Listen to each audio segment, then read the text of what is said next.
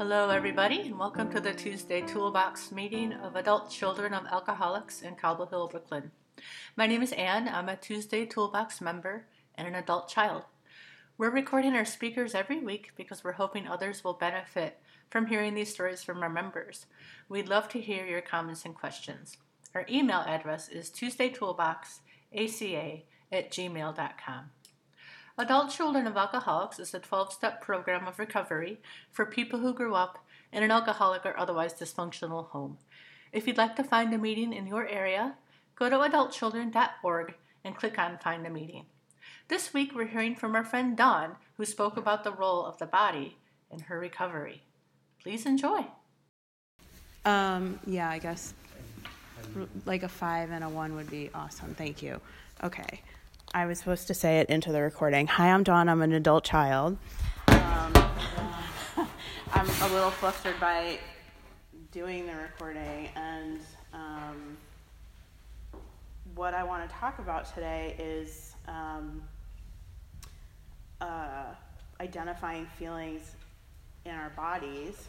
Um, and so, as I'm sort of sitting here, like the, and even as I was walking over here, I was kind of noticing like how, um, you know, I wasn't walking particularly fast, but I was starting to feel some breathlessness because I was feeling nervous um, to like get here on time, to disappoint people, to you know taking on like extra, um, and of course like then I got the text like, "Can you record yourself?" And I'm like oh my gosh, like uh, I knew that we record here, right? But for some reason, that little extra thing like started to eat away at something. Um, and yeah, so for me, a, a lot of what I notice is around breath um, when, when I'm starting to recognize um, feelings in my body um, and my jaw quite a bit. I also had my wisdom teeth removed on Friday. So that was a pretty traumatic experience um, that I, you know, tried to prepare for, but um, ended up, you know, I was not prepared for it because some things happened that were outside of my control, and um, and I had a lot of emotions come out from it. So that's kind of what inspired me to um, want to talk about this today, and um, that and I I work with the body. I, I do somatic body work for a living. Um, so it's very hard for me to separate actually like what I've learned here and what I know from my practice. So I'll do my best to like stick to ACA specifically. Um, but you know that's it's I've said it a lot that it's it's one of the reasons that I was immediately drawn to this program that I felt like I had to do. I'm in another 12 step fellowship. Um, you know, did a few years there, and before I got here, and um, you know, I was doing all this extra body work on my PTSD and all this stuff that wasn't really like there was no overlap in that other program. I didn't even like mention it. So as soon as I saw some of what was in this literature, I was like, oh, like this is they understand on like this other level that you know, not just other fellowships, but, you know, many therapists and many, like, doctors don't understand, right? So, um, so I feel really, I just feel a lot of gratitude for this component of this program. Um, so, you know, what stood out to me, even just reading the solution just now, I guess the thing that I noticed most about when I'm able to identify my feelings physically um, and feel I feel it in my body first, and then I start to understand what the underlying feeling is, and then I'm able to not overreact. And like in the solution, it says you'll become an adult who is imprisoned no longer by childhood reactions. Because you know, as a child, there's no way you could pull apart all of those. You know, I mean, most adults can't do that, right? So. Um, so so yeah, it's like we're, you know, and and I'm sort of torn about which part I, I want to read out loud here because um, there's so much good stuff. But um, there's a list in the fourth step in the workbook, there's a list um, that starts to explain what do they call it? Distinguishing our feelings. So, you know, it talks about how many of us stuff our feelings um, or we're dissociated from them, which I think it's important to, you know, always remember that that is, you know, what we had to do to survive, right? That's mental health at a, a age of a child. That's also that's mental health even as an adult. If we, you know, compartmentalizing is, you know, we we do it because that's sometimes how we have to survive.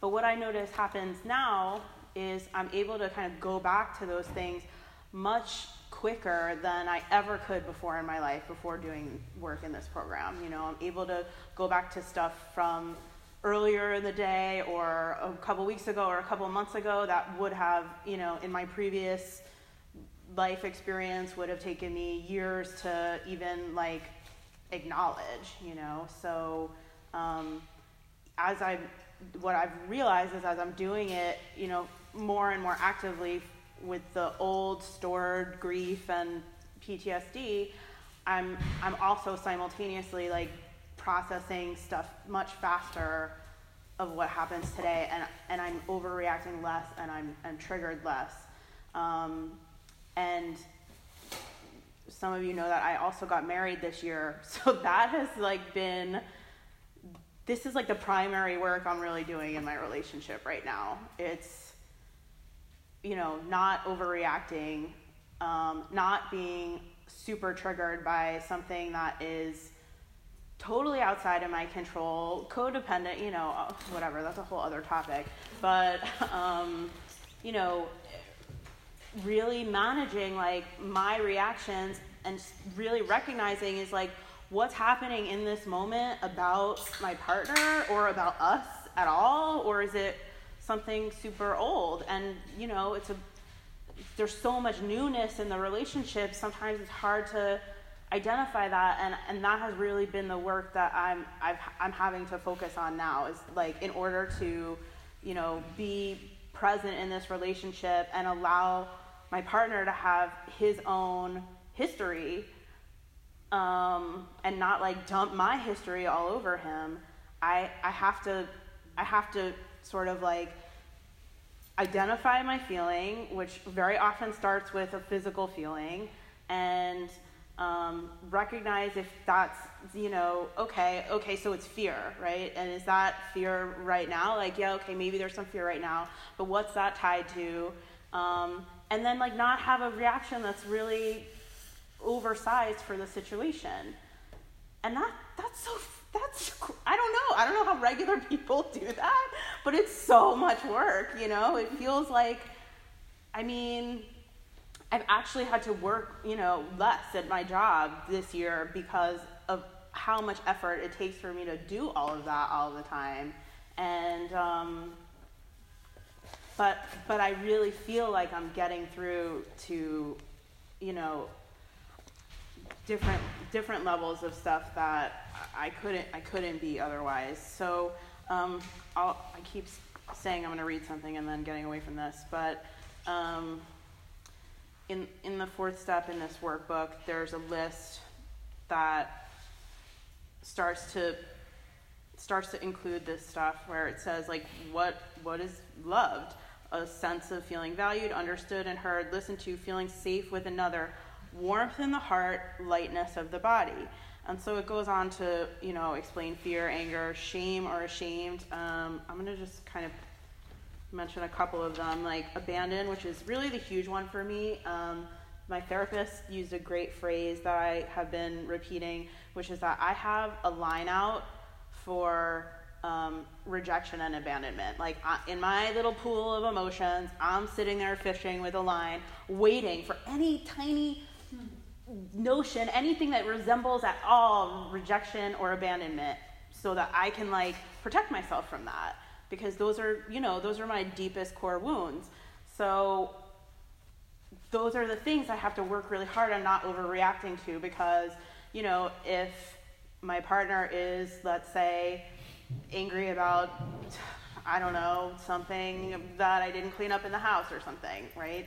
And this is a pretty benign thing, and he kind of gives me an attitude for a minute and walks outside to like take out the garbage without saying I'm taking out the garbage, I could very easily lose my mind. Like completely lose my mind that he just left the house without telling like is he leaving forever? Like is he you know, he he hates me. He's running away. You know, like the how huge that becomes in this small moment, you know.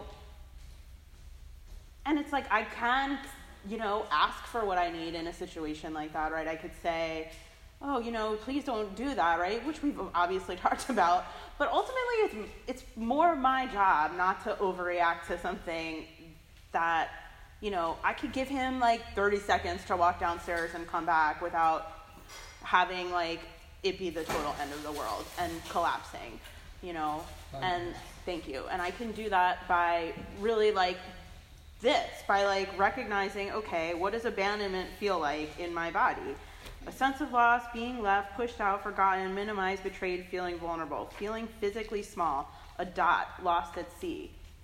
You know feeling feeling physically small like that is you know like things like everything else feels really big and i feel like i shrink. And um, you know like that just really feels like it takes over in a in a physical way.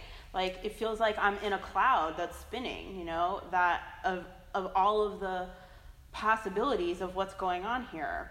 And if I could kind of recognize that, then I have a chance to say, okay, wait, maybe this is that thing where like some other abandonment issue is being triggered and like I I can maybe like claw myself back, you know. And sometimes, like I'm still, you know, I still overreact, obviously. Um, but the other part of this that I wanted to talk about a little bit is where they talk about PTSD. Where's the page? Sorry, guys. Um,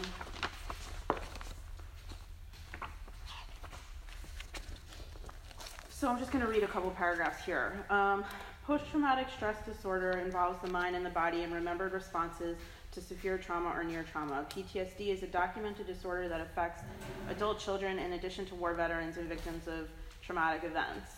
Um, my personal belief is that we don't have enough language for PTSD. It, that you know we need like subsections of this.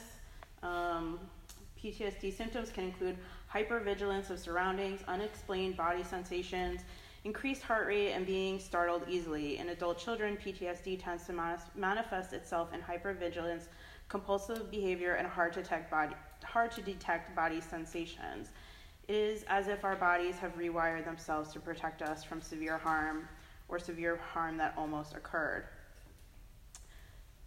Many adult children are skeptical or confused about PTSD, and we understand. We can see how our minds would store memories and adapts with survival traits to live through a dysfunctional upbringing. However, it is difficult to understand that our bodies would remember or store trauma. This skepticism is often underlined by the fact that most adult children are shut down emotionally or numbed out. We've become adept at shutting down our feelings instantly. It is difficult for us to realize what our body is trying to tell us. We ignore the body or misinterpret its language.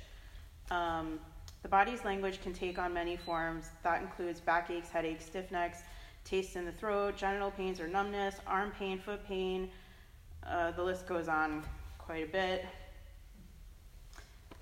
And then they, you know, give some examples about like people recognizing,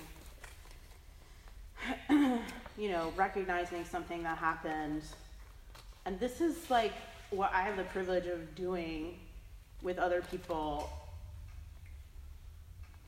which is, you know, I don't even know what to say about it. It's just, it's just, um, to get to to get to watch other people like recognize or or find out like how their body is actually holding, you know, this stuff, um, uh, some experience from the past.